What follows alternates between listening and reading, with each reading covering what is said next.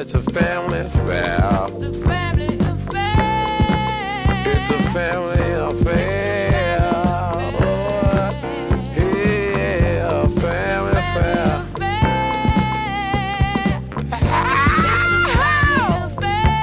Welcome, Pewter Report readers and listeners, to another edition of the Pewter Report podcast. Happy Victory Monday to you. We got a special show today. Myself and Pewter Report's Mark Cook are joined by the one and only Jake Arians here to talk some Bucks football. You might know him best as son of Super Bowl winning coach Bruce Arians. Jake, how are you? Fantastic, guys. Thanks for having me. Well, it was fun having you on last time, and uh, I think the Bucks were right in the middle of, of trying to get into the playoffs, right around the bye week, and uh, that's seven and five. Boy, all of a sudden, that bye week created some tonic for these guys because they went undefeated down the stretch, winning the last four games of the regular season, then all four of their postseason games, including a moment, Jake, that you will never forget at Raymond James Stadium of all places, Super Bowl 55. First of all, what was that moment like for you to to see this through uh, a, a Buccaneer fan's perspective, maybe the ultimate Buccaneer fan, since your dad is is the head coach of the team, but then also from an Arians perspective, knowing how hard your dad has worked and how long to get to this moment. Uh, that embrace was pretty special. It didn't really hit me until my mom, my dad, my sister, and I on the field, confetti coming down. You pictured that so many times. What would that be like? I remember rationally looking around, going, "So this is what it's like. This is pretty badass." Um, but that, I mean, he's covered in Gatorade. He's soaking wet. That embrace was, you know, my mom, 19 moves. They're married 50 years this summer. Wow. Um, my sister would have went to four high schools in four years. I got pretty lucky the way that I grew up, uh, especially being around it a lot. But elementary Yeah. school one place, middle school one place, high school one place. But it's still being a coach's kid. Yeah. And while it doesn't necessarily affect my life, how we do on Sundays, it's still ingrained in who you are, win or loss. It's a tough day. And at the point you were talking about going in the bye week, it wasn't just get to the bye week. It was keep your heads above water at that point. Right. You're reeling a little bit. And the bye week is really late. I mean, we talked about it. Week Yeah. 13 could be a blessing or it could be a struggle to get there. It's a struggle to get in that. And then they got fresh, they got rejuvenated, did a little self scout, and they, they changed. They didn't change a lot. They just came out and, and executed a little better. But it didn't start good, right? Like the first half of that Atlanta game, you come out at halftime, and then Tom Yeah. just goes nuts for the rest of the season. And uh, Yeah. just to end up in a Super Bowl victory at and the at home part was so special. I've been to a bunch, and the ones my dad had been to before, everybody's in a hotel. Mhm. Now you got COVID, you got the home, you know, they, their house. Everybody wants to come there, but you can't do that. And now Right. you got four or five different hotels. It was uh, logistically a nightmare that ended up pretty awesome and uh, a Sure. really fun party later on. Okay, so the question everybody wants to know, and we have you to to really give us the inside scoop here. I'm a Crown man myself, so I, I can certainly relate to your dad. With with the Super Bowl obviously being at night, did he have a pregame crown before the Super No. Bowl, or he didn't? No. So he waited till after. A bunch of post game crowns. There was a- There's a bunch of celebratory, but no no pregame. Gotcha. Well, you know, here at Pewter Report, and and uh, if you're just joining us, Jake Arians is here to talk some Bucks football for at least the next 40 minutes or so, and we we invite you to have your comments and questions uh, in our chat. Um, and and I like Crown myself, just like your dad, but this is the Pewter Report podcast, and so uh, if you don't know by now, we are sponsored by Celsius. I had two Celsius today, so I'm raring to go. Both grape, driving six hours from Destin, Florida after a Mother's Day weekend to get here for the show. So uh, here we go with some Celsius.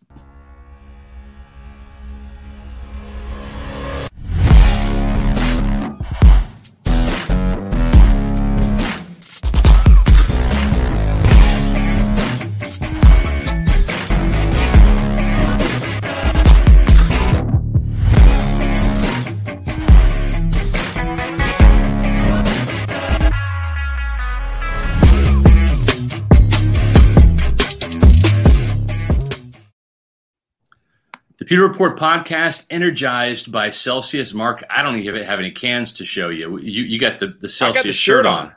Yeah, got I, dr- I drank. Do you? What do you Yeah. got? doubles. I got sparkling grapefruit and uh, Okay. and orange. I got one of each. Like I said, I had two, one for each hand, and I, I downed those Celsius for that six-hour drive today, and uh, it works. The great thing about Celsius, if you haven't tried it, is you get all the energy of those energy drinks without the, the sugar crash. Right? There's no there's no crash a couple hours later. Why? Because there's no sugar in it, just pure energy, and that's the great thing about it. And if you want to find out where to get Celsius to try it, well, go on to Celsius.com, click on the store locator, type in your address, and all these different stores will pop up around where you live, hopefully.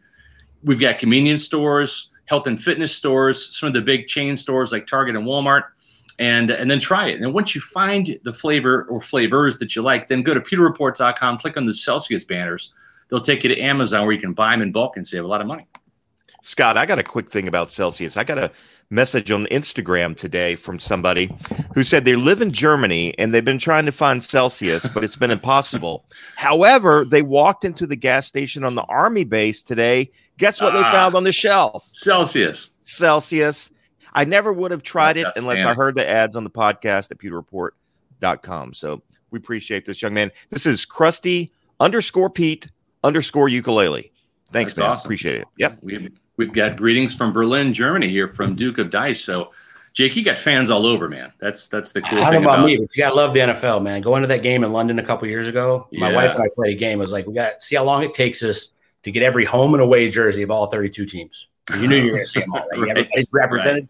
Not only did we get home and away, we got home away, color rush, all Right. 30 uniform, all of them like before before kickoff for all 32 teams. It was wild. Scott and I were in the in the press box, and by the way, what a beautiful stadium it was there, open air press box. Yeah. Each each seat had its own little television monitor, so we could watch it as well.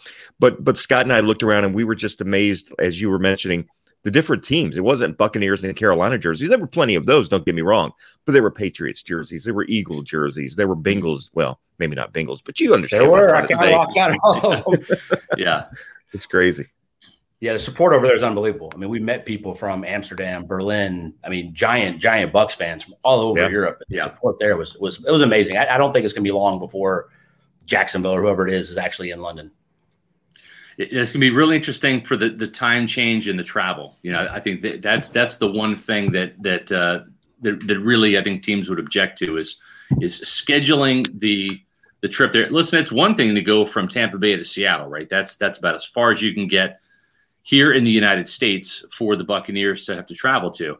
Uh, it's even longer from Miami to go to Seattle, but you're talking about across the pond and the time change and all that. That's you know, I, I- I think you're right. I, I think there will be a, one day there'll be a franchise in London. It very well might be the Jacksonville Jaguars, but um, I, I I think that's that's my biggest thing. But you know what? Uh, I loved everything about that trip except for the game. You know, Yeah. and, uh, the, the game was god awful. It was absolutely it- from from the first play on, it was awful. But you know what? Uh, the, the Super Bowl uh, was was awesome, and I I got to admit, I, I really I, I thought that this team could make a push for the Super Bowl. eh, Or I should not even say push, a real play for the Super Bowl in 2021. Uh, this this team's beat my expectations by a full year.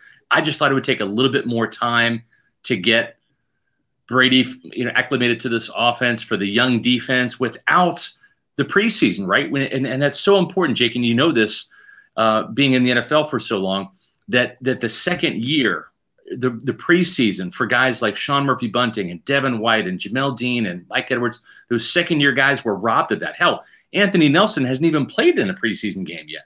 He's been on the team. This is his third year, and so I just thought it would it would not be 2020. I thought it'd be 2021, but lo and behold, after the bye week, this team actually, like you said, in the second half of that Atlanta game is really where they caught fire because I, I was watching the first game of that, Atlanta game and I thought this is ridiculous. This team down 17 nothing to the lowly Falcons on the road. Come on, you know.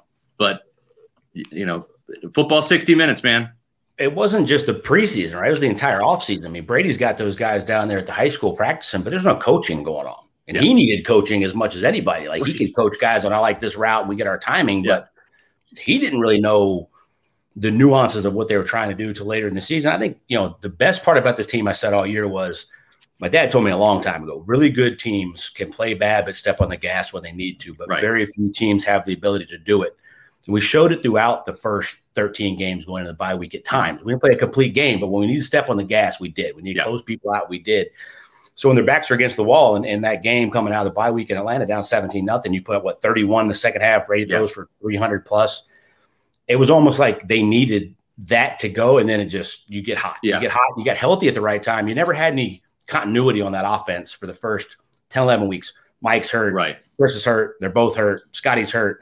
you're plug and playing. Then you add AB, and you got to get his legs under him. It was. I agree with you. I said all year, whatever we do this year is a bonus. I think we're 20, 25 percent better in 21 I know. because we have an off season and a preseason, right? And people Yeah. are like, no, Yeah. You And- just and saw us play our best game in the Super Yeah. Bowl. and Jake, the confidence of of playing really good, good enough to win the Super Bowl, and knowing that you haven't played your best yet, right? That's that's the thing. Yeah, I mean, they just played that game. It was really the Yeah. only complete game they played all year. Right. The only dominant four quarters that they played, and they were getting better. Yeah. Right, you could see it in the playoffs. They're getting better. Stuff, Mhm. more stuff starting to click. Then you return everybody.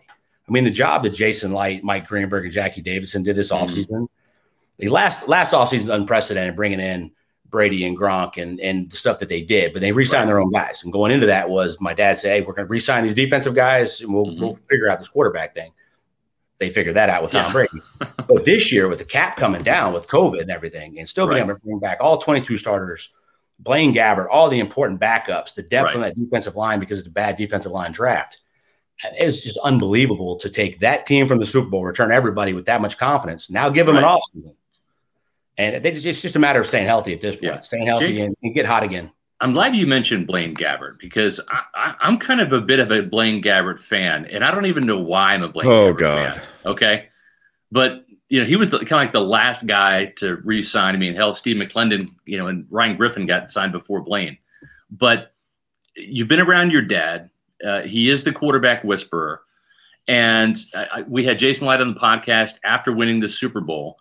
And he was like espousing love for Blaine Gabbert and just marveling at his arm strength and how he just, you know, rifles the ball around the, the field in practice. And now that he knows this offense inside and out after two years here, one year in Arizona, he's so comfortable in it.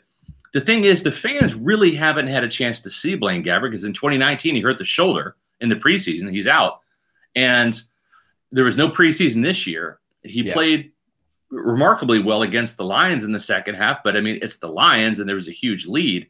But what have, what have you seen from Blaine Gabbert that that makes you know Bruce and and and Jason excited about this guy? And you know, maybe he's the heir apparent. Maybe it's Kyle Trask. Maybe it's somebody else who's not on the roster yet. But what are your thoughts on Blaine Gabbert since he's the latest? I, I love? Blaine. I mean, I, I like to trust what I see when it comes to quarterbacks, but I damn sure trust what I hear from the guys I, that I, I'm around. That's Mhm. my dad and, and Byron and Clyde and Tom Moore.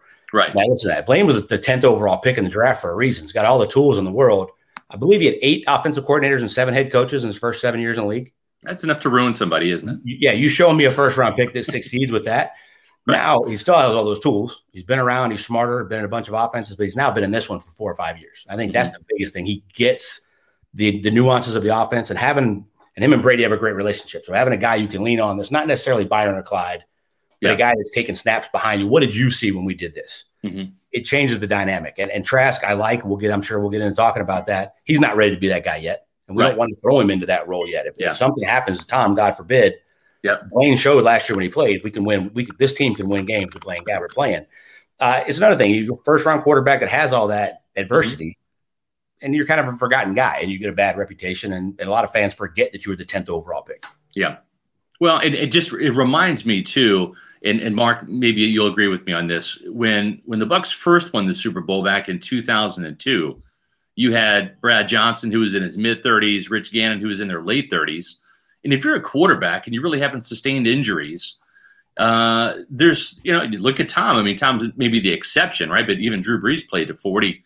Um, Peyton Manning. The- the- the- I think you're seeing quarterbacks with the ability to play longer as as health and science and diet, you know, begin to to take hold in some of these athletes. And and who knows, Blaine, he may not be anything, right, other than just a career backup. But the fact that he's what 31 now, 32, and really hasn't played in the last couple of years, probably still has a lot of miles left in the tires. I hope he doesn't have to, but I'm damn glad he's on this team in case we have to put somebody in there because I still think we have a chance to sustain whatever that injury would be and still win a lot of games. I mean, I, I'd love. I wish John was on the show when I say this because I don't give a damn what your forty run, your quarterback runs the forty in. Right. Quarterback position still played between the years, and all the guys you just Yeah. mentioned are playing into their forties and later in their career because they're still playing at pre-snap. Right. They still know what you do before you do it Mhm. and better than you do it, and they know where they're going with the ball Right.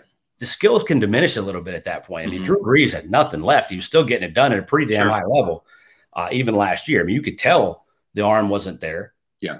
But the brain hadn't gone anywhere. He still was Mhm. killing you pre snap. He knew where he was going with the ball. And until a quarterback that's a dual threat guy or running quarterback wins a Super Bowl, which has never happened, Right. I'm not changing my tune on who I want playing quarterback. And that's a pocket guy that plays it between the ears first before we even get into a skill set. Do you think There was- that?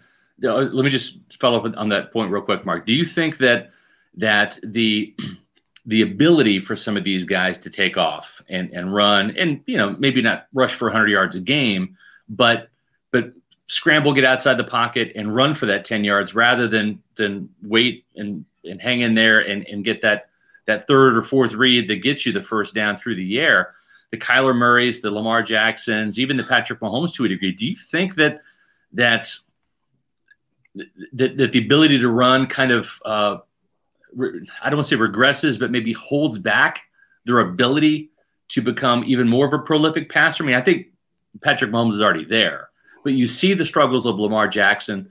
We saw Kyler Murray make a Pro Bowl. I don't know why, outside of a Hail Mary that was highly publicized on ESPN over Tom Brady. vote. But but does that make sense? What I'm saying? Absolutely. The first two guys you mentioned, Lamar can throw. Coming out of Bobby Petrino's offense at Louisville, it's a very pro style offense. You know he Mhm. can throw. Yeah. They haven't really asked him to do that. They haven't built. It'll be really interesting to see what the Ravens do this year. Now they added some outside threats. Yeah. He's got to get better throwing outside the numbers. Kyler can throw, but can he read a defense and can he pre snap figure out what's going on? That I don't, I don't know. The rest of the guys you're talking about, Aaron Rodgers and, and Patrick Mahomes don't run anything less than a 4 9. Right. How often do you see Aaron Rodgers run for eight yards, stick his arm out, get the first down, right past the marker, get out of bounds, and not get hit? Right. You have to be able to do that, right? Yeah. You can't be completely immobile. They talk, they talk about Tom can't run. No, Tom can't run, but Tom moves within the the nuance of the pocket. Right. Yeah, three rushing touchdowns. Damn it! Did Well, not? one of the greatest quarterback sneakers of all time. Right. The, the little the little things of moving inside the pocket, stepping up in the pocket. He's as good as anybody that's ever done it. Now he's not going to mm-hmm. take off and get you that first down. That I do like. I love the ability to be mobile, right? But not dual threat. When you're running the read option and the quarterback has to be, I get why you want to do that. I get that there's been parts of it in the NFL, but as soon as somebody comes and does it and has success, you give defense coordinators an offseason and it goes away. Show Mhm. me anybody that's done it two years in a row with success, other than Lamar, who is beyond special. I played with Michael Yeah. Vick. I watched him come in the league his rookie Mhm. year and do things in practice nobody had ever seen. Yeah.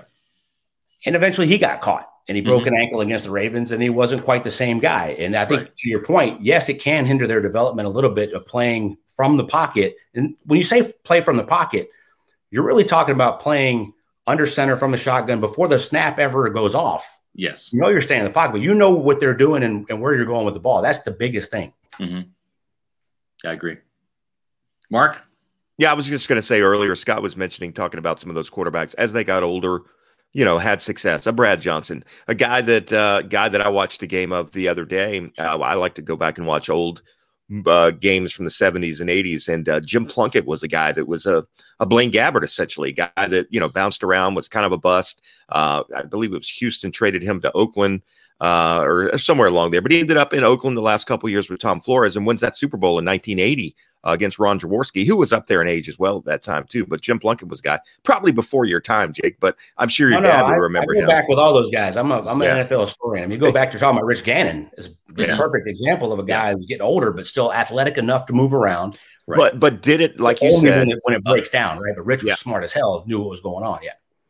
Yeah, yeah, guys, and and and look, you you Patrick Mahomes is that guy that can run, that can throw as well, and does have a Super Bowl win. Russell Wilson is another guy, um, you know, but but but both of those guys are as cerebral as they are athletic, right? I mean, Russell Wilson is as smart as a whip. Same thing with Patrick Mahomes; they understand things. And Patrick Mahomes, the scary thing is he's going to become that Tom Brady from the shoulders up eventually you know, as his athleticism diminishes because he's not going to be able to do those things at age 43 that he's doing today if he does decide to play that long. And But- Pat's, Pat's not um, even a super athlete, but if you want to go really far back, the only guy to have a ton of success, who was kind of Patrick Mahomes esque then, was Fran Tarkenton. Yeah. Yep. Ran all over the place, but he ran all over Yeah. the place to throw more than to run. He would just take Right. off running when it broke down. Well, he was You're also talking- like Completely different tall. defensive He- schemes he and completely different defensive past the line of athletes on the field at the same time, right? Yeah. The de- He also never won a Super Bowl. now Are are insane. I mean, the guys that are playing defense, Devin Whites of the world, that are running four four. Yeah.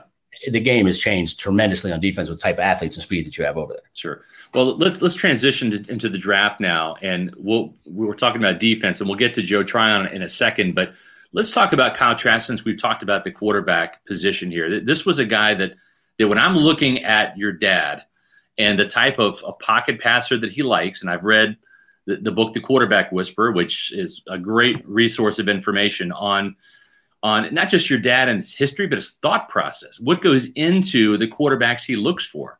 And and and I, I looked at this and I said, there's really only uh, two or three guys, maybe past the the five guys that you were not going to have a chance at getting unless you traded up for for one of those guys. But Kyle Trask kind of stuck out like a sore thumb.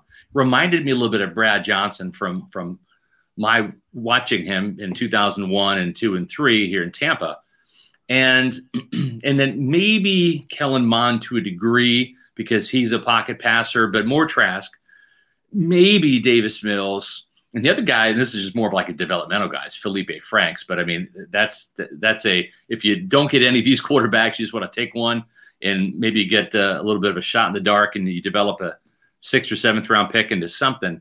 Maybe he's the guy. But we had Trask as a Buck's best bet at quarterback because just seemed like out of the out of all the guys that were going to be available when Tampa Bay was picking, at least at 32 and beyond, he would be the right fit. Made the most sense, right? I mean, Davis Mills was in play, but you have a limited starts. Reminded a lot of all of all of us of a lot of Andrew Luck, throwing motion, big time Mhm. arm, big time five star kid, smart. Injury history, didn't Yeah. know that knee, limited starts, and you love him coming out of David Shaw. I mean, you know he's well coached. He's under center a ton. Uh, but the relationship Dad has with, with Dan Mullen and Dan's history with quarterbacks as well mattered. And Mhm. people get immediately into the arm strength with with Trask, which we'll address in a second. But if you hear Dad describe a quarterback, the first thing you hear is tough and smart. yeah, And this kid's tough as hell, smart as hell. The over overcoming adversity, staying there through all the things he'd been through. By the way, if you break the passing records at Florida, yeah, you're pretty damn good. You right. got three Heisman Trophy quarterbacks that have that have played there before you. And the Steve Spurrier, Danny Wuerffel offense was the great one of the greatest in college football history. To shatter all of those records, he he, he played his tail off. I mean, I you can, I can get into all that stuff. By the way, if we, if he if he's wearing anything other than what you're showing right now, and that's a Florida Gator uniform, I think this fan base it's a unanimous jump for joy. Right. You go back to the Jameis Florida State. He's now Florida. Half the fan base is Florida State. Half the, if he was playing, if that's a South Carolina uniform and he plays the Florida game the way he played against them last year, Yeah. this is a overwhelming successful draft pick. The Florida thing throws a really weird wrinkle into the mix here, uh, in my opinion. Knowing this fan base, like I've gotten to know it, I think that matters when you're talking about people that now want to question it. But the big Yeah. thing with the arm strength was he showed it off at his pro day. Mhm. He throws with a lot of touch because he throws with a ton of accuracy. The pro Yeah. day showed the arm strength is there if he needs to reach down and grab it. He just doesn't have to all the time. Right. Well, Well, and Jay- Jay, there's- even even Mark Cook, who's a Florida State fan, wrote a, a column. Go ahead, Mark. I was just going to say, I mean, nobody nobody loves Florida State watching or listening to this right now any more than I do. Um, and and I and I wrote about it, and I, I actually said it on the radio with 620 this morning. Look, I used to I, I watched every game Kyle Trask played because I hoped the Gators lost. Scott can relate to this. Is he Yeah. he loves to watch Kansas lose as much as he loves to watch Kansas State win. I'm the same way. In every game, minus that Oklahoma game, which I don't count because most of his weapons were gone in that game, and I don't think anybody in that Gator team wanted to be uh, in that bowl game particularly. But every game I watched of Kyle Trask, I just shook my head. I came away impressed, even in games that they lost. You look at that Alabama game, throws Alabama, 408 yards, Amazing. three Yeah. touchdowns. I mean, he almost willed that team to win. Now, people say, well, he had a ton of weapons, but that's okay. He utilized those weapons and he made the right decisions. I think Nick Saban would tell you his arm is just fine. I think Nick Saban would say his mobility is just fine. I think Nick Saban would say his uh, his smarts upstairs is just fine. I, I, you know, I, I'm one of those people, and I, I, think, I think you're being a little hard on Buccaneer fans that are Gator Seminole fans, Jake. Just, but and there were there is uh, some that are going to hate Kyle Trask because he's a Gator, and there were plenty that are going to hate that hated Jameis Winston because of was Seminole. I will say this: there's more Gator fans in the Tampa Bay area than there are Seminole fans, but there is a little bit of a disadvantage there. But most Buccaneer fans, and this goes back to the days when Warren Sapp was drafted here, Derrick Brooks was drafted here, Jacquez Green was drafted here, Reidel Anthony was drafted here. There was a time when Rich McKay brought in a lot of Florida guys from Yeah. Florida schools um, because they wanted to say. I mean, they were good football players. Don't get me wrong, but you know, they they that was a a a business decision probably to a degree as well, and Yeah, uh, not to appeal not to the Sapps fans and and Brooks. tickets. Right. But um, but but I think most Buccaneer fans will accept them if they perform well. The thing that got me with the criticism about Trask that really blew my mind was the people who all of a sudden your dad, who's the quarterback whisperer, doesn't know anything about quarterbacks. All of a sudden, Byron Leftwich, who played in the league for years, doesn't know anything about quarterbacks. Tom Moore, who's been in the league since God, the man the man knows quarterbacks. If he signs off on Kyle Trask, who in the hell are mm. we to say Kyle Trask, Kyle Trask can't be successful? Now they don't know. They've made mistakes. Your dad's made mistakes in valuation. Tom Moore's made mistakes. Everybody makes mistakes. But I'm going to give your dad and that staff the benefit of the doubt with a guy like Kyle Trask Yeah. because of the fact that this is kind of what they do for a living. You know what I'm talking about? Yeah, I mean, I don't think there's any hate because of the Florida thing, but just ears, it, it adds a weird dynamic when you're talking about where you took him. Becomes talk about where we polarizing. took him. Took him at, at 64. Yeah. The guy with a very high floor. Now, the ceiling might not have been Davis Mills, maybe not. We can hmm. argue that, but he's got a very high floor. When you're talking about smart, tough, fits in, personality wise, goes right in the locker room, right in that quarterback room, learns from those guys. And you've got, by the way, Clyde Christensen, we can't forget to throw into that That's right, picture there. That's all the quarterbacks he's worked yeah. with, right? that all five of those guys were like, no, yes, we love him. And we took him at 64. There's very low risk here. Now, if we Yeah. took him at 32, we moved up to 20. Now we can have start having a conversation of where he fits. But at 64, when he's way higher than that on your board as overall prospects go, and you don't have a lot of needs on this team, Mhm.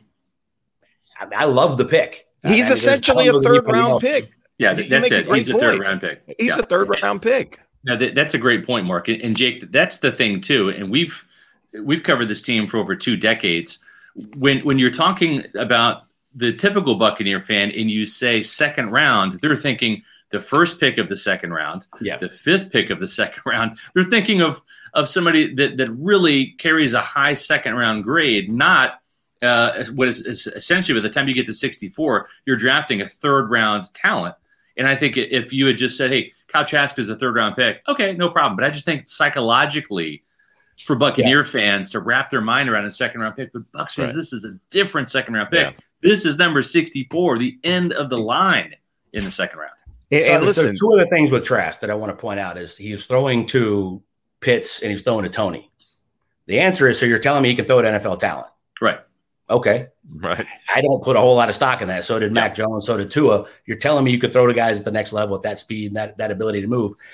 The other one is if you want to put you want to see how good he is, take all those Georgia defensive guys that just got drafted, all those Alabama guys that just got drafted, put those two tapes on Mhm. and watch those two games and pretend he's playing in a different uniform from Florida. You'll see all that you need to know that the kid can play. Mhm. And that Yeah. he doesn't have to play now. Right. Hell, the way Tom's going, he might be on a second contract before he's the starting quarterback of the Bucks. right. I mean, that's it was to me. It was a great addition to the team. It was another value piece. The, You the- just the- didn't need a lot going in this draft. The the only argument that I will make for the anti-Trask crowd, the only valid point I think that some of them have made is they drafted a guy that you hope doesn't see the field in the next couple years, right?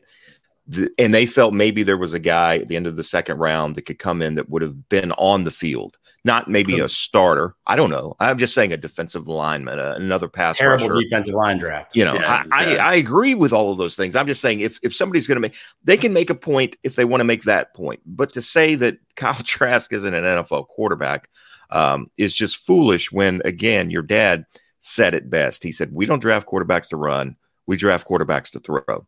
And Kyle Trask can make every throw required in our offense. And I'm going to trust Byron and Clyde and Tom and your dad on that situation, even if he is a Gator.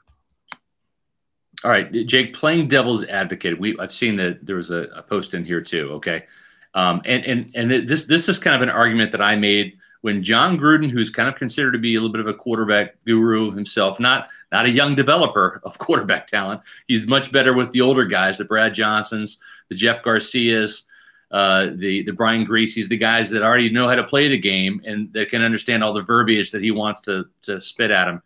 But you know, one of his first draft picks out in Oakland was was um, uh, Marcus Tuiasosopo, who you know uh, Kansas State played against Washington in the bowl game, and he basically was was, was like a Ron Powlus, um, you know, type of quarterback, a run through guy. Yeah, well, yeah, but I mean, he wasn't even nearly as as polished or as prolific as Tua.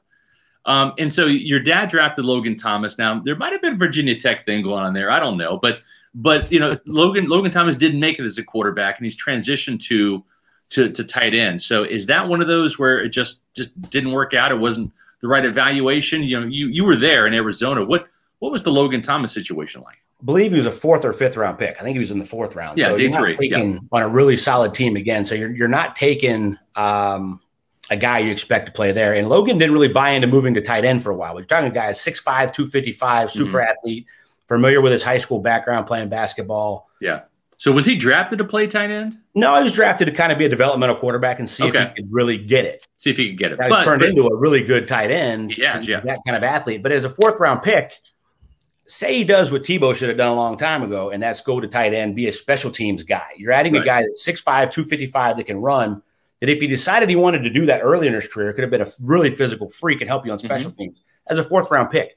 When they took him in Arizona, I believe we just went 13 and three, or there was the 11 and five season. That team was loaded. It was a lot like this. Yeah. You don't have a lot of holes going into that draft.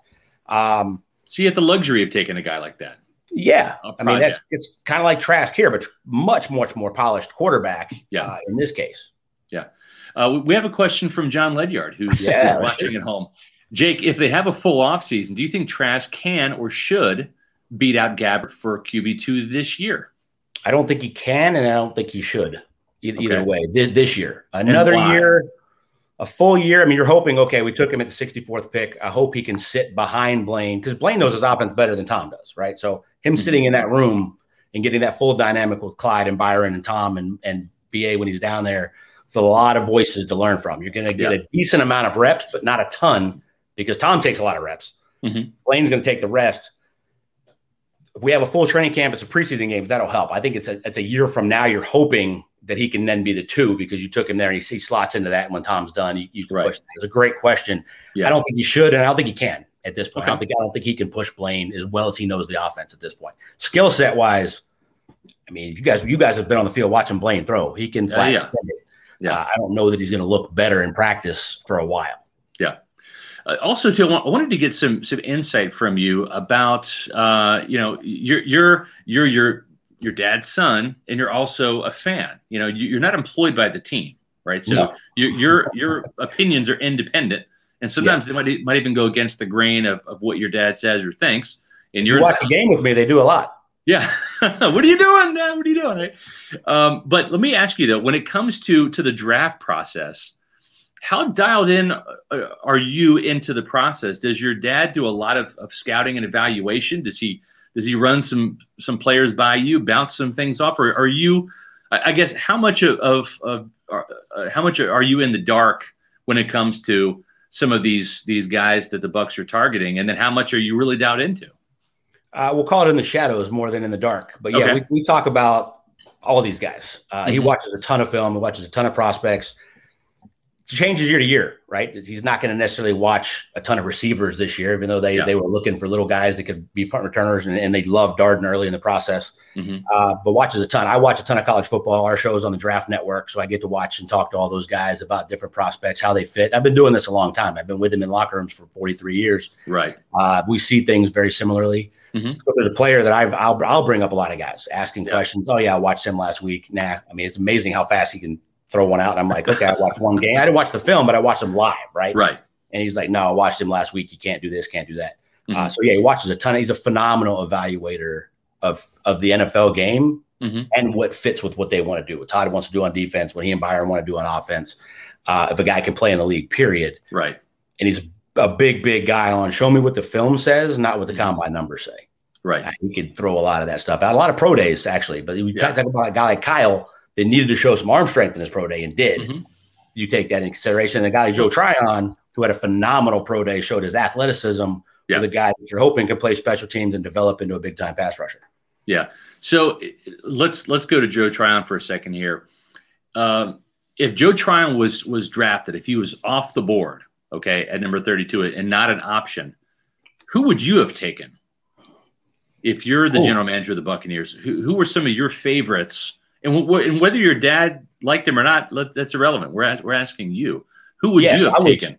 I was hoping Travis Etienne was going to fall that far Okay, because I wanted a guy that could help us win again the Super Bowl again next year, right? And I Yeah. want a home run hitter. He's Right. on the field, returning kicks, third down, whatever it was, he can help us win now, regardless of the package. Kadarius Toney was another one. Mm-hmm. Yeah. he fits that that mold of future receiver, develop, put some packages in, but as a kick Right. returner, helps us win now immediately. Mhm. Uh, I mean, there was a run on outside linebacker, pass rushers at that point. I'm not a huge Barmore fan. Uh, Yeah. Oz- Ozariki's okay, may have been you know a depth piece there Right. the defensive line. I probably would have still gone depth project player. Mhm. But the defensive line guys are tough because they don't play special teams. The great Yep. thing with Tryon, you're talking about a guy 6'5, 260 and runs like that and wants to just go crack skulls, he's fine Right. running down on kickoffs or being on the field on punt, punt return. right. He's going to make you better because you add size and speed to your team when you're young uh, and you want to play those positions, you Mhm. get better. When you add a defensive line piece, you're not getting that same special teams thing. So I still would have Right. gone somewhere along the lines of even if he's a backup and a project player, he Mhm. plays on teams immediately. Well, and the thing too is, is I, I like him better right off the bat than Anthony Nelson to come in and, and put some heat on the quarterback. I, I think Anthony's been slow to develop, and, and I think part of that again is because he hasn't had the preseason. It's not his fault. He got hurt in year one, year two. It was COVID. There wasn't any preseason to be had, and and so he's he's had to try to get better in practice, and then just a rep here or two, you know, in in in, in this quarter and a year a rep or two in that quarter uh, it's kind of been a slow boat for him. But I, I like the athleticism that Joe Tryon has, and some of those those testing measurements. You know, the, the seven one eight three cone, the four six five, that shows up on film. I mean, he's a relentless dude Yeah. That has you know some initial burst to get to the quarterback. I mean, I think one thing you always see in my dad's draft picks are captains. You see a lot of guys that were captains on their team, guys that love ball. And you're talking about Joe, he just wants to be out there playing. He wants to practice. He you saw him on Twitter. A bunch of that stuff got yeah, got popular again. We drafted him, talking about how good the front seven was. Right, He's right, throw him in that defense. Now, the great thing who he's going to play with, Todd Bowles will use him in packages. We mm-hmm. will have JPP, Shaq, Tryon, and hell, you might have Vita being the one on the edge rushing. right. That package in the Super Bowl was pretty impressive yes, with Vita coming from the outside, uh, and one of them might drop. It might be JPP dropping and getting more sacks. We had two sacks and dropped one and three a three game stretch last year. Yeah. um, that's the great thing. You will see him in packages, and it's just another guy you can bring in with a high motor. right. You can. And the 17th game thing is really interesting. I've talked to my dad a little bit about this, but not Mhm. a ton. He doesn't think it changes that much. I kind of do. When you know your, your goal is not to make the playoffs for the Bucks, is to win another Super Bowl. Right. You could take a guy, okay, through a two or three game stretch of I got a tweaked ankle. Maybe Mhm. you don't play when you normally would play. J- JPP's going to play through anything. We know that. Right. Maybe you sit him and you Mhm. get through a game where you think you could probably still win.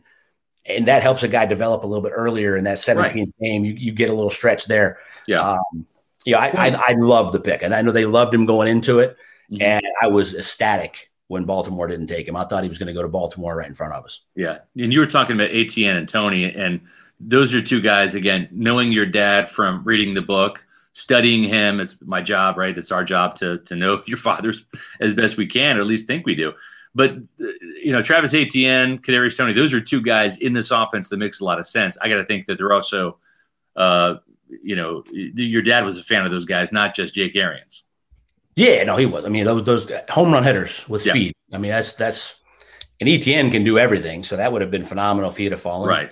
Toney would be the same thing Darden's going to be, but on a higher scale, right? Yeah. You've been returning kicks and you fill in, but it's another really nice piece to be able to bring in if AB gets hurt or Godwin gets hurt in the slot. Scotty goes down, a guy that can move around and learn to play different positions. Was a little bit of a tweener, Mhm. but he can learn a bunch of different stuff and he can still help you with some different sub packages. That's the great thing about having AB back is you still have the insurance policy of playing all three positions. Mhm. And Tyler Johnson really came on last year. I mean, any receiver you're adding to that room better be pretty damn good if they ever plan on getting on, on the field at all. But those little guys, when we talk about Darden specifically, the ability to start and stop in the NFL is at, at that level Mhm. is unique. And Toney had it, Darden has it. Those those guys it doesn't really matter your size at that point if you can Yeah. start and stop like that. I think Scotty Miller is more of, of just like a full gas, like accelerated down the field, right? Uh, where and and they both are are fast, but I think Darden brings the the intermediate quickness, right? The initial quickness. Scotty can go and stop and come back, like a you know, 15 Yes. yard comeback. Darden can start and stop in a in a bubble. Like Right. you know, you're talking about in a, in a three foot circle, he can make guys miss. That Yeah. that kind of start and stop is is unique in a, in a very tight space. So out of the guys, and, and these are very similar, kind of fast, undersized guys that your dad had in Arizona, the Ryan Swopes, the JJ Nelson uh, from UAB, uh, uh, John Brown. Which which one of those three guys does Darden closely remind you of? If, if None of those guys, because JJ was a lot like Scotty. You could yeah, go, just go right. Yeah, I mean, JJ's 200 meters in midfield high school in Alabama was unbelievable. He won by like 12 yards. Like it wasn't, it wasn't even close. He was a 5A state champion. yeah, Um, John Brown could start and stop, but it was more like run a 12 yard in and break it straight. He could run Got a comeback and start and stop. I mean, this little Darden to be able to catch, you know, a little slant and stop on a and stop and people were flying past him. That's that's unique. That's Yeah. that's a differentiating factor when you're talking about a guy that doesn't mind going across the middle to do those kind of things. And maybe it's not this year. I mean, we're going to see a little bit of it here and there, but it also brings in, we talk about punt returns, start, stop, move, like all the little joystick moves that go along Right. with that. that. That's unique. Well, I wanted to, you know, t- to ask you too about the running back position because you mentioned Travis Etienne. They didn't draft a running back this year. Um, one of the guys I liked, and and obviously I, I think you took the right prospect in Joe Tryon because I'm a big D line guy and I always favor winning the game in the trenches. Right? If you look back at the Bucks Super Bowl win, it was dominated in the trenches. Right? The the Chiefs offensive line wasn't good enough. Tampa Bay's line was really good. And then Tampa Bay's offensive line was just about impenetrable, and Kansas City's defensive line wasn't good enough, right? As much as it was about Mahomes and, and Brady, it was about Brady having a clean pocket to throw from and Mahomes being on the run the entire game, running for his life. That ended up being a huge difference in, in that.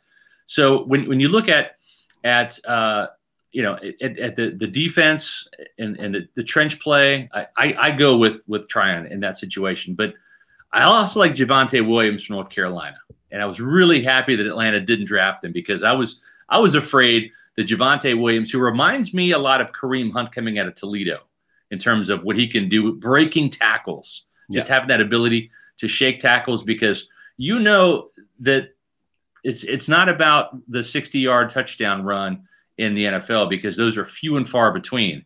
It's it's about the six yard run, which is just as valuable getting into second and four um, as Getting six when you're supposed to get two. Exactly. You Yes. extra four. Right. That's that's the difference. Exactly. that's the difference maker. What were your thoughts on Javonte Williams? Loved him. Loved him in pass protection, especially. Doesn't mind. Mhm. Not only doesn't mind sticking his face in there. He looks to deliver punishment when the Mm-hmm. guys are coming in. He's picking up the blitz. Love that. He could do everything. Uh, I was a little weirded out by his pro day. He got a little lighter, thinking he was going to run four three five four four, Mm-hmm. and a little bit lighter. Lighter still ran four five five when you're expecting him to be 230, 235, and he was Right. down 215, 220, whatever he was at his pro day. Uh, I really like the player. Uh, I mean, at that point, I think Tryon, they had him higher on the board. That made more sense to me. Your, your running back room is fine. They still like Sneak Vaughn a lot. I mean, like, the fans, whatever, when he got in last year, I think he overtried. He probably tried a little too hard. That rookie year is tough. You give him an offseason. Uh, I love the addition of Giovani Bernard. Mhm. Absolutely love it. You're talking about a pro that's going to fit in the room, that does a little bit of everything.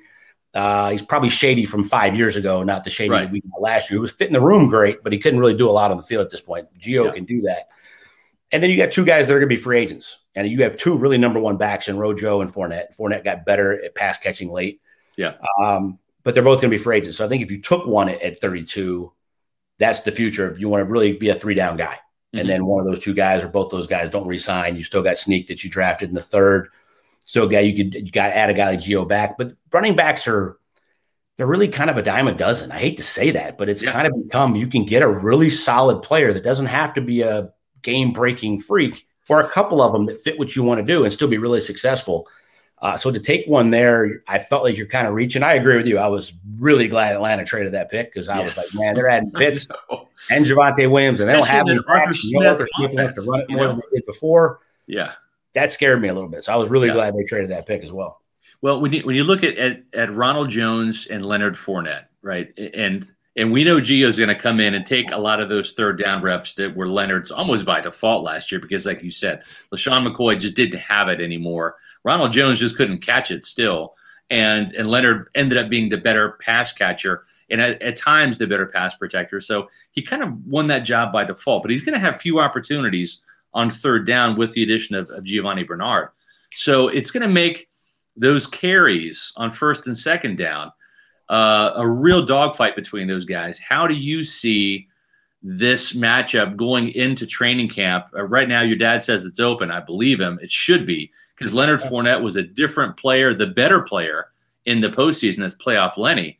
And then you got a guy in Ronald Jones that had all the momentum until the broken pinky and the COVID. I mean, this guy was knocking on a thousand yards door and averaging five yards a carry, 98 yard run against Carolina. How do you handicap this this race here between Rojo and Leonard Fournette?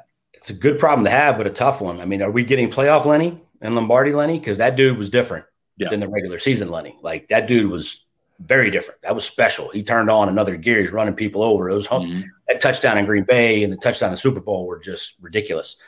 And you got a guy like Rojo who's really just starting to grow up and come into his own. He was young coming in the league, barely Mhm. 20 years old, um, who's a home run hitting freak who can do everything.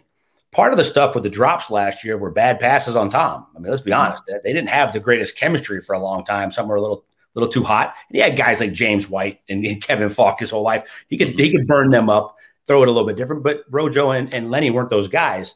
Uh, Leonard Fournette was phenomenal in the playoffs. I- If I had to guess right now who's starting in week one, it's probably him, depending on how the health of the of the preseason. But, but I mean, give or take, I mean, as good as Rojo looked in the preseason last year, I said he was going well over a thousand yards and would have if he didn't get hurt. Right. I don't know. I mean, the great thing is they both stay fresh. I think Mhm. they're both team players. They've, they've put a lot of that ego stuff aside. Now they're both playing for contracts, and Rojo's playing for that second contract. And Lenny kind of is too. Yeah. Uh, so hopefully that can stay, you know, team first, and let's let's go win another Super Bowl. We'll all figure it out. We'll all we'll all make plenty of money. Uh, but I think they're going to stay fresh. And I think the biggest thing is you don't see Gio dropping those passes on third down because he catches everything, picks up the blitz. He's a true Right. pro. He's been there forever. And then where does Sneak fit in? I mean, I know that I said this coaching staff really likes him. Does does he get Okay, but- great thing about that is that's a lot of reps Yeah. for guys to be able to get nicked up here and there. And you go back to that 17 games. Mhm. Can we can we take a little more time with a guy? Do we have to rush a guy back? Yeah. uh, you know, to get back and play.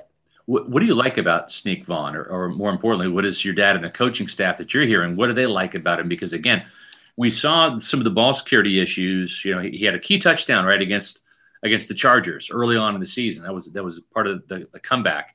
17 points down in that game, and, and we saw him make some strides r- rushing the ball. I think it was against Chicago after the fumble, um, or maybe it was a different game. It was early in the season, but then really his his play kind of diminished as as the ball security issues became a thing. So what what are they like Yeah. behind the scenes about how he developed? Because again, we didn't see this guy because of no preseason, and typically that uh, you know he's the kind of player that would benefit from playing virtually the entire fourth preseason game. I think it would have benefited him a ton. And this is me speaking, not not my dad speaking, but Mhm. a lot of that I think was trying too hard, trying to make something else happen. I'm catching passes from Tom Brady, and I really want to catch this, and I'm going to go score. Mhm. You'd, have- you'd have made a lot of those mistakes in preseason games that when you got an NFL game, you'd already done it. And Yeah. You could slow things down a little bit. I think by the time he got in, the game was still really fast. He was still trying too hard, and he kind of made mistakes he didn't normally make. But what they like about it is what they see in practice every single day. Smart guy, tough guy, great vision, sees the ball, catches it really well, does everything they ask. Exactly why they drafted him in the third round over some guys who are still available. Um, so he fits right into what they want to do. Big, tough, big enough, tough enough, does everything well. And I think he'll fit in if we have to use him. The great thing is, like I said, that's a really deep room now that at times last year was really, really thin. Is this a thing where with three preseason games and all the starters back, and there's really being a more veteran team, even your young guys now, Devin White's in his third year as a starter. Same with Sean Murphy Bunting and Jamel Dean. So is, is this a situation where the Bucks just don't play a lot of their starters, and then only having three preseason games instead of four? Do do they just want to play the Anthony Nelsons, the Joe Tryons, the Kyle Trasks, the the Ke'Shawn Vaughns a lot to help them, the Tyler Johnsons to help them develop? It'll be interesting to see. I mean, every every year it's different. My dad's big on the third game. The starters play the first half, maybe the first series coming out. Nobody plays in Right. that game. That's a guy that's a bunch of guys you're going to cut. Usually, you just have to play it. So, is the third game the third game, or is the second game the third game? Right. Does the first game matter at all? Right. I, Tom likes to play preseason games. Tom likes to go get his feet wet, get moving, get the excitement of it. The staff likes to get guys out there for a little bit, but you have a bunch of young guys you want to develop. So it depends on how many OTAs they end up getting. If they get all these guys in and they have mini camps and OTAs, where they feel. of, I think it depends on how OTAs go really before you get to training camp. How's training camp gone? How are your live reps gone? And do we need to? What do we need to see by the time we get to preseason games? I think it'll depend position by position and guy by guy how much they play and how much they need to see from them. Those big time guys, they don't need to see anything. They know they know what they're getting. Right. Jake, um, you know, the Buccaneers didn't um well, actually they did. They took an offensive lineman in this. And you know, offensive linemen are so important, mainly for protection. And Jake, Buccaneer fans out there need to know where they can go for protection. They need to be able to call Briar Greaves Insurance Agency. They're the best. They've been in business for over 30 years in the Tampa Bay area.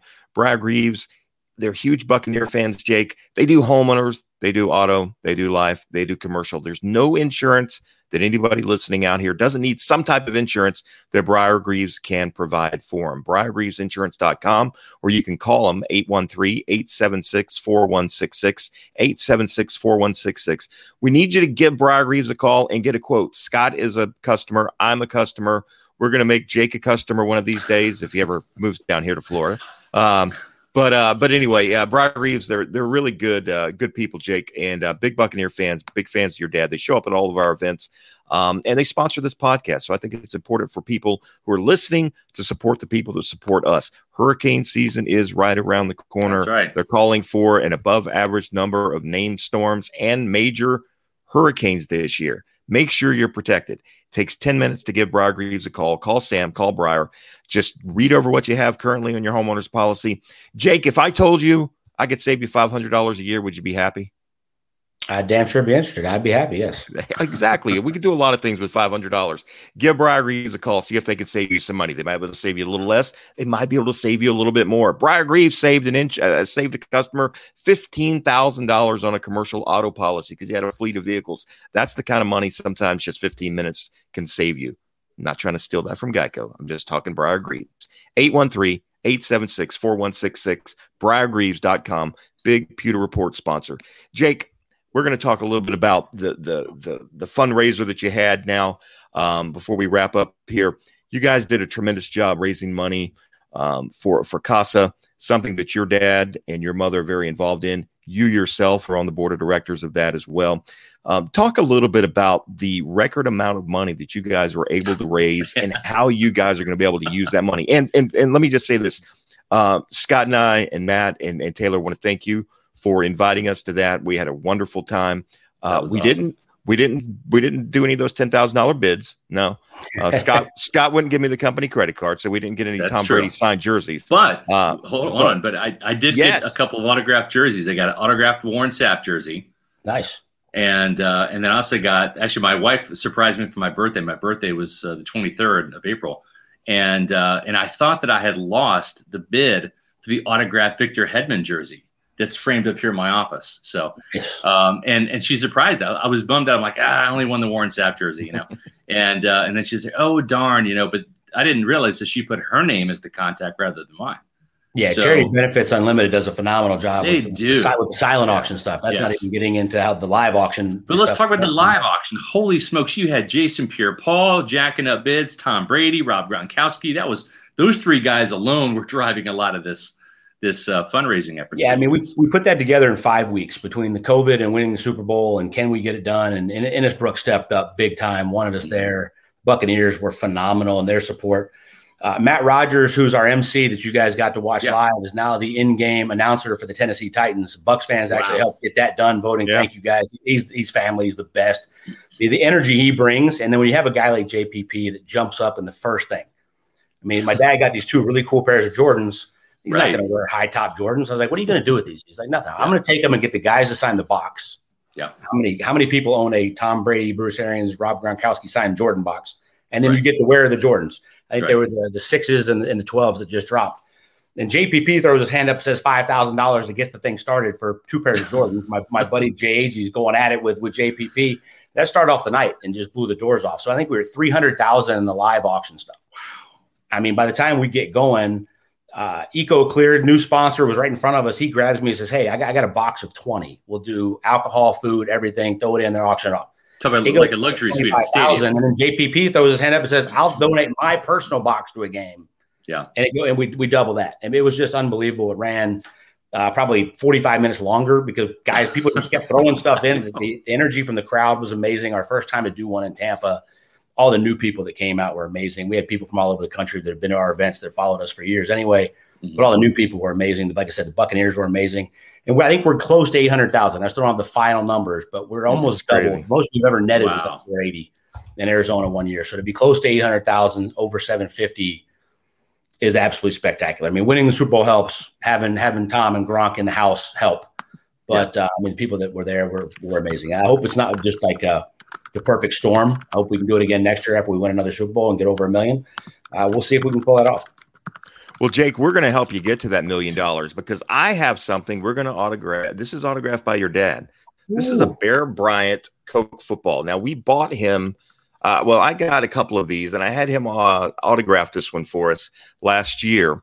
And uh, okay, we're probably not going to get you two hundred thousand dollars for it, but we're going to offer it up to our Pewter Report listeners right now for the next three days. We're going to open it up. All they have to do is they have to uh, give their high bid of what they would bid for this. Again, it's signed BA. It's a Bear Bryant because your dad coached with Bear Bryant, which is fascinating to hear those It's stories. his coaching idol. It's his coaching Yeah. idol. I mean, Yeah, so Yeah, so we yeah. got one. Your dad has one in his office, but we've got this one here, the autograph for us to auction off for the Family Foundation. So what people have to do is just go to Twitter, give their bid, and they're going to use hashtag Pewter Report Pod, Pewter Report Pod. And that way, I'll be able to keep track of them. We're going to open it up for the next three days, and the winner will then get uh, we'll get in contact with them. They can mail me the check, and uh, and I'll forward it over to the foundation. So we're going to do that. Again, we're not going to get two hundred thousand dollars, but if we get a couple hundred bucks for it, that'll be pretty cool. Uh, And any this is bit counts. Yeah, this is a limited edition Coca Cola Coca Cola bottle, right? I mean, we're yeah, talking. this this came out in uh, I believe 1980. It was right after Bear Bryant retired, the winningest football coach 82. in college football history. And Yeah. uh, and it's uh, it's got his milestones on the back here, and your dad's uh, BA signature on the front. That'll look really good in your man cave, folks. So make sure to bid that's again. a rare collectible too. That's pretty. Yes, that's pretty awesome. PR. I mean, I'm sorry, Pewter Report Pod, Pewter Report Pod. Hashtag that uh, with your high bid, and uh, and in three days, uh, we'll we'll announce the winner uh, next Monday on the podcast who the winner of that is. But but again, now now what this is, you you raise eight hundred thousand dollars.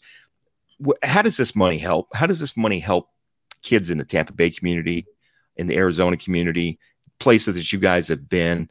That your mother has been involved in, you've been involved in, your dad's been involved in. Talk a little bit about CASA and, and the importance of that, Jake. Yeah, I mean, the, the majority of all this will go in Hillsborough and uh, in Pinellas counties, right there in Tampa area, to the GAL, the Guardian Ad Litem program, and CASA, which is court appointed special advocates. Uh, it, will go to Pittsburgh and Indianapolis and some Ari- Arizona as well, but the majority of it will stay right there that we raised right there. My mom was a CASA for, let's see, seven, 16, 17 years before we started the foundation after being a, she called herself a broken family attorney. And ever, her entire life has been about saving kids. She wanted to save one at a time. My dad got the job in Arizona. The platform got bigger Mhm. and we decided that we were going to start a foundation basically in her honor. Uh, the family foundation, the Arians family legacy is a hell of a lot bigger than winning football games, and that includes the Super Bowl. Saving a kid's life, in my opinion, is a hell of a lot bigger than any Super Bowl you're ever going to win. Uh, and we feel like we've done that, and we want to help as many kids get a casa in their life as as many as possible. Uh, the kids that are in these situations, I like to say all the time we talk about this, are never their fault, Mark. Right? I mean, these I'm blessed as hell to have the family and the parents that I have. These kids aren't in that situation. They're in situations that aren't their fault. We want to do everything we can to help. What Acasa does is they have access to parents, grandparents, aunts, uncles, teachers, principals, and they advocate on, on what's best for that kid in court. And that's being taken out of the home, is that being with a family member, is that going in the foster care system, whatever it is. Uh, the kids that have a CASA have a chance, and the ones that don't are really up against it. And the list is is tremendously in the wrong way. There's enough CASAs for a certain amount of kids, and it's maybe 10, Yeah. 20%. Not, we don't have enough. So whether you can donate money or not, you can learn about what CASA is. You can talk about it in situations. You can spread the word. You can maybe be interested enough to become a CASA or a GAL yourself and help save a kid's life. And that's what that's what all this is about. And and Yeah. and I've mentioned this to you, and and I was talking to your mom at the event, um, and even at James's event the year before. Um, you know, my son is adopted through the foster care, and he had a guardian ad litem. Um, uh, the, his his name was Matt, and uh, I didn't understand what that even meant at first. But as we were going through the process of adopting through the foster care, uh, we were able to see the benefit and, and how much it meant for our son to have somebody that was his advocate. He was one of those fortunate to have a guardian ad litem. And uh, I mentioned that to your mom, and uh, she says, Well, why don't you get involved? I think you would make a good one. And I jokingly said, Sure, that's no problem, Miss Arians.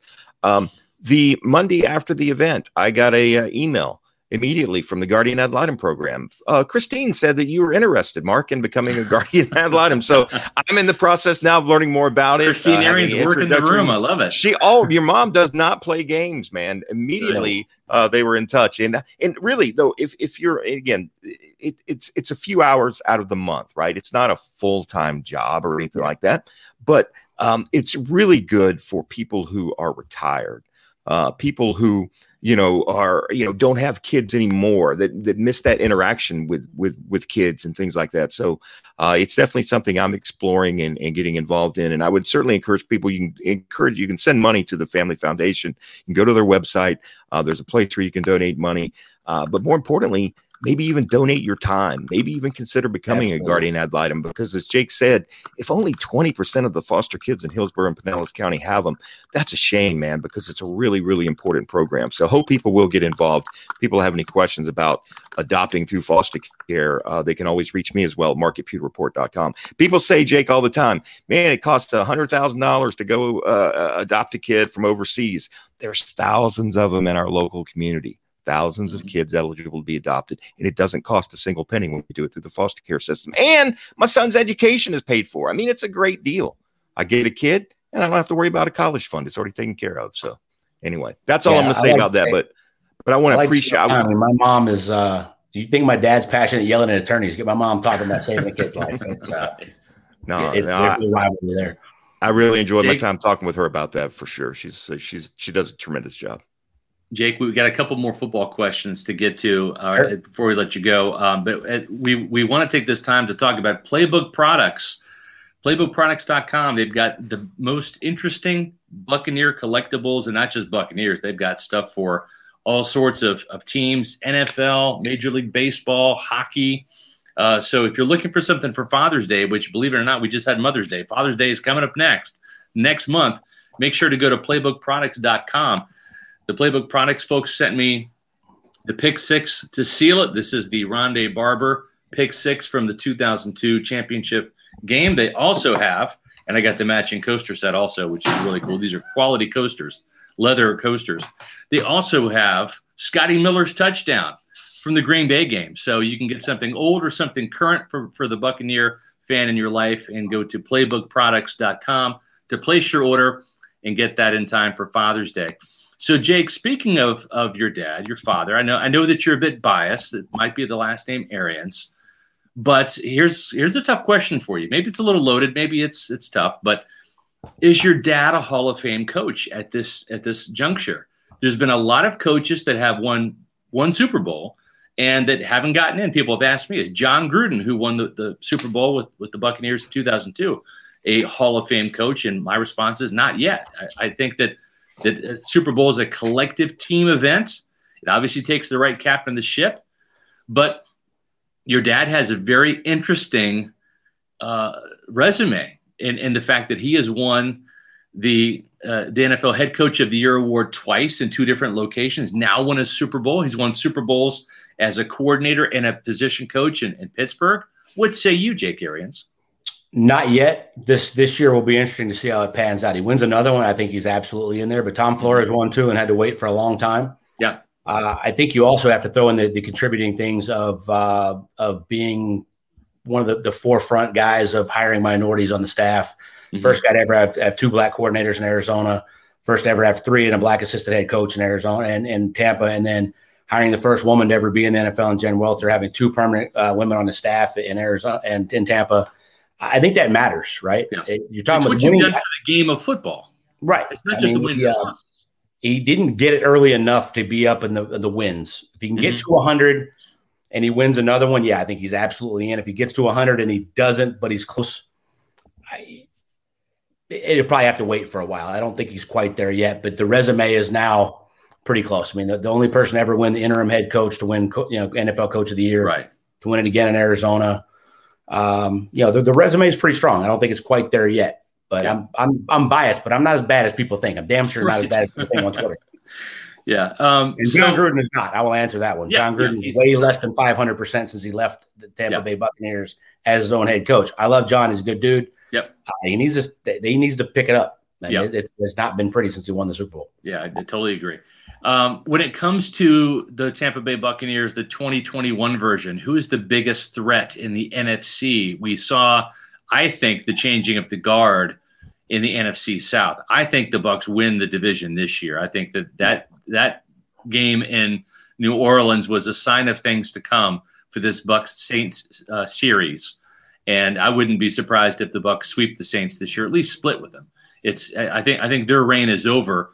So, if is there a team in the NFC South that you think can contend with the Buccaneers, or is it is it the 49ers? Is it is it Green Bay with Rodgers? Uh, what what what say you about about who might challenge uh, the the Buccaneers the best in 2021?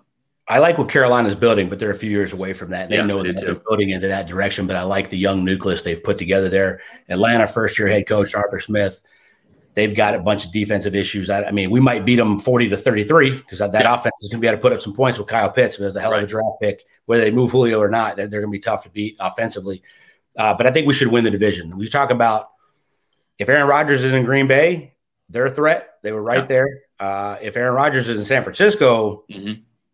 I'm nervous because that team healthy with the pass rushers they have, they could be a serious threat. Now I don't Yeah. know that that's going to happen. San Francisco with Jimmy G, I don't feel like they have the firepower to keep up with the, what we're going to be able to do offensively, as good as our defense is. If Aaron Rodgers ends up there, though, Right. That firepower changes a little bit, and they Yeah. but they got to stay healthy. They've been beat up with injuries. You know, last year was was brutal, but they still won what seven games. But Yeah. they got to come out. The NFC West is ridiculous. I think the Rams with Matt Stafford are significantly better. Mhm. they were with Jared Goff. But Matt Stafford doesn't get anywhere near the credit he deserves. Matt, I'd say it's like like Ford bought a Ferrari and put it in the garage for ten years. It's kind of like Matt Stafford being in Detroit. Like you never, you never Yeah. really got to see that thing unleashed. Uh, I think you're going to see that with Sean McVay. I love Cam Akers. I like their defense isn't going to be as good, but they're going to be really solid. I think we're the favorites. I think it's the, the either way. I, Kansas City, whoever you want to throw in there when you're talking Yeah. about the AFC, I think it's it's healthy and getting hot at the right time again. I think Right. we get healthy going into the playoffs, regarding us, regardless of seeding. I'd love to see us have home field advantage and get some home playoff games for the fans Oh, that didn't yeah. get to go to the Super Bowl Yeah. and get didn't get to those last couple. You know, getting on that run would just be awesome. Uh, but I don't think it really matters. I mean, this team Mm-hmm. proved they can go on the road and win. Uh, I think it's mad. The main thing is getting healthy when playoff time rolls around. Right. When you look at at uh, there's been some chatter that it might be the Bills coming to Tampa to open up the 2021 season. Your thoughts on that? And is is that a potential Super Bowl matchup? You know, 20 some games from uh, from the from the season opener. I think it damn sure could be. You're talking a really good roster. Josh Allen with a phenomenal year last year. Stefon Diggs in his first year in that offense was spectacular. Mhm. They've added some nice pieces. Uh, I mean, I, I would prefer Dallas or somebody or somebody else coming Yeah. Chicago coming to town for that opener Right. than the Bills. You know, first game doesn't is not going to define the season, but that's a tough opening game. Um, they could damn sure be there in the end. I mean, they Kansas City got them pretty good in the AFC Championship game, but I think the Bills have gotten better. And I'm not a big fan. I mean, Kansas City on paper and this offensive line thing that they've shuffled it up and added is okay, but we could Yeah. easily make an argument that offensive line is not much better than it was going in the Super Bowl last year. Yeah.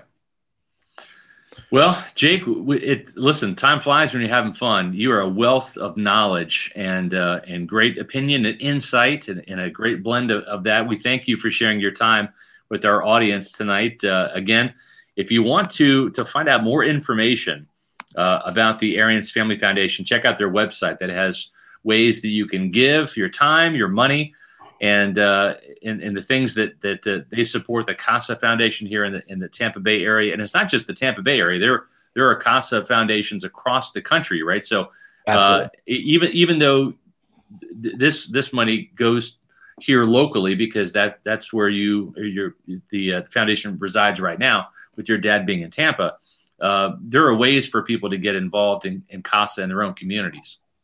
Absolutely. Ev- Damn near every city in the country has a guardian ad litem program or a CASA program, usually through the state. But wherever you are, you can get information through your state to find that out. AriansFamilyFoundation.com, of course, for everything that we support and that we have going on. That's awesome. Yep. I was Jake? just going to say, Jake, Yeah, uh, the the the, uh, the Bucks will go twenty and zero next year. I'm just uh, uh, going to go ahead and go on record right now and say they're not going to lose. Uh, they'll win the divisional, the NFC Championship game, and then they will win a Super Bowl in SoFi Stadium. So you guys heard it here first. I mean, I am the savant. I did predict the Buccaneers drafting Kyle Trask in the second round back in you know January. So people should probably go to Vegas with that. It's tough to take it, win. I don't even It's- know how bad I'm going to be by the time we get to SoFi if they're 19 and 0 at that point. it's it's so t- it's so tough to uh, it's so tough to repeat, Jake. Uh, you know, teams just look. I, I I brought this up a while back. Tom Brady, as great as he was in New England, he repeated just one time. I mean, he won back to back Super Bowls just one time. Yep. Yeah. Yeah. It's the last time anybody's done it, what, 03, 04? It's, at the NFL, you're just not that deep. I mean, that's the biggest thing I talk about this offseason. Yeah, we returned all those starters, but look at all the backups we brought back. Right. Key pieces that know the offense, know the defense, know the system. Uh, that's just vital to be able to Yeah. get through you losing a guy for four or five weeks. It's, it's uh, being deep in the NFL. You saw San Francisco couldn't overcome it last year. I mean, teams that That's right. sustain too many injuries, you can't do it. And uh, that'll be the key to next season. Exactly. Yep. Jake Arians, appreciate your time, and we appreciate you out there, Pewter Nation, tuning into another edition of the Pewter Report podcast. We'll be back tomorrow at four o'clock. So for now, for Mark Cook, for Jake Arians, I'm Scott Reynolds saying we'll see you tomorrow for another edition of the Pewter Report podcast. Out.